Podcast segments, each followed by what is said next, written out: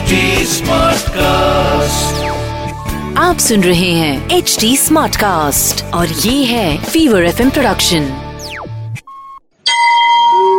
તમે સાંભળી રહ્યા છો વ્રત કથાઓ આરજે નિશિતા સાથે મનોરથ વ્રત દરેક વ્યક્તિ પોતાના મનને ઈચ્છતા પાર્ટનરની ચાહના કરતા હોય છે. અને એટલા માટે જ આપણી સંસ્કૃતિમાં એટલા ઘણા બધા વ્રતો આપવામાં આવ્યા છે, જેના લીધે મન વાંછિત ફળ મળે અને મન વાંછિત વર અથવા કન્યા મળે.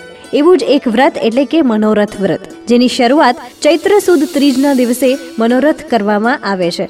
બીજ થતા અલ્પાહાર કરવો, મનોરથ ત્રીજના દિવસે અશોકની ડાળીનું દાંતણ કરી સ્નાનાદિથી પરવારી નિત્ય કાર્ય કરવા સાંજે વિશ્વંભરા ગૌરીની પૂજા કરવી ગણપતિ સ્થાપન કરવું. મીઠાઈનો નૈવેદ્ય ધરાવો તથા તેનું જ ભોજન કરવું. પ્રત્યેક માસે સુદ ત્રીજને દિવસે આ વ્રત કરવું.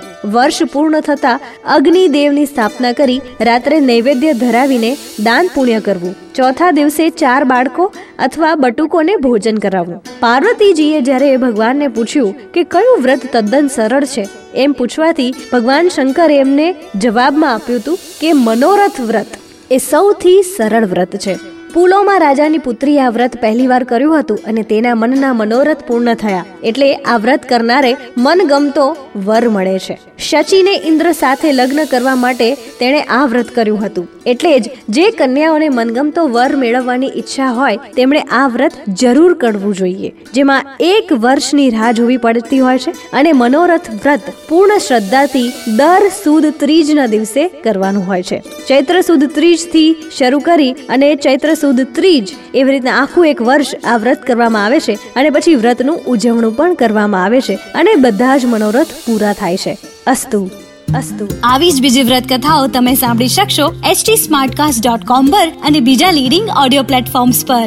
ફીવર એફએમ એમ ના નામથી તમે અમને સોશિયલ મીડિયા પર પણ મળી શકશો. ઇન્સ્ટાગ્રામ ફેસબુક અને ટ્વિટર પર મારી સાથે ટચમાં રહેવા માટે આરજે નિશિતા નામથી સર્ચ કરજો. For more podcast log on to H T Smartcast dot com और सुनो नए नज़रिए